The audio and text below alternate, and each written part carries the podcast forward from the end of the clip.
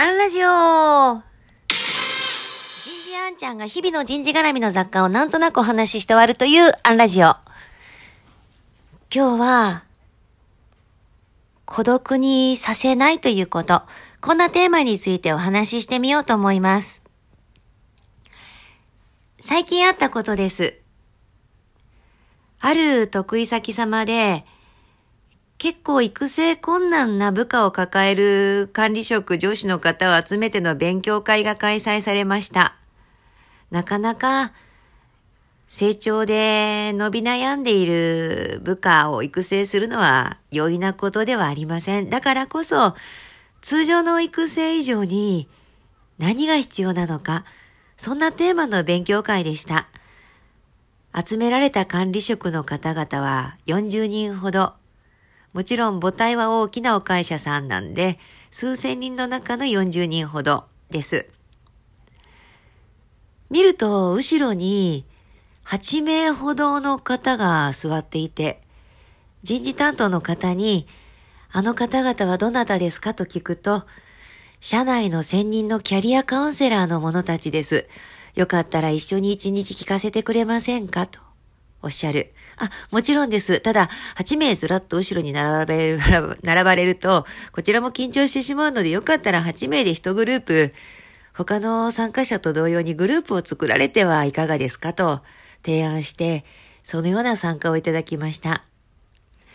一日勉強会が終わって、締めの言葉として、人事担当者の方、人事課長なんですが、が前で、えー、一日の総括のメッセージを出してくださいました。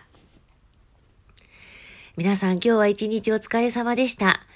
日々部下の育成では大変なご苦労をおかけしていると思います。どうか引き続き今日の学びから使えるところを使って部下育成に努めてくださいますようお願いいたします。ただ、最後に一言申し上げておきたいのは、皆さん、くれぐれも孤独にならないでください。皆さんが孤独になってしまったら、おしまいなんです。今日、我々のカウンセラーの方々が一日、あんちゃん先生の話を後ろで聞いています。皆様方が何をどんな風に学んだのかを共有しています。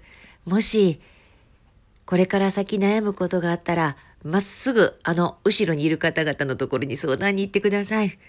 一緒に考えていきましょう。そんな締めくくり方をされたんです。私はその話を聞いていて、泣きそうになりました。人事が現場の管理職を決して孤独にさせないというその姿勢。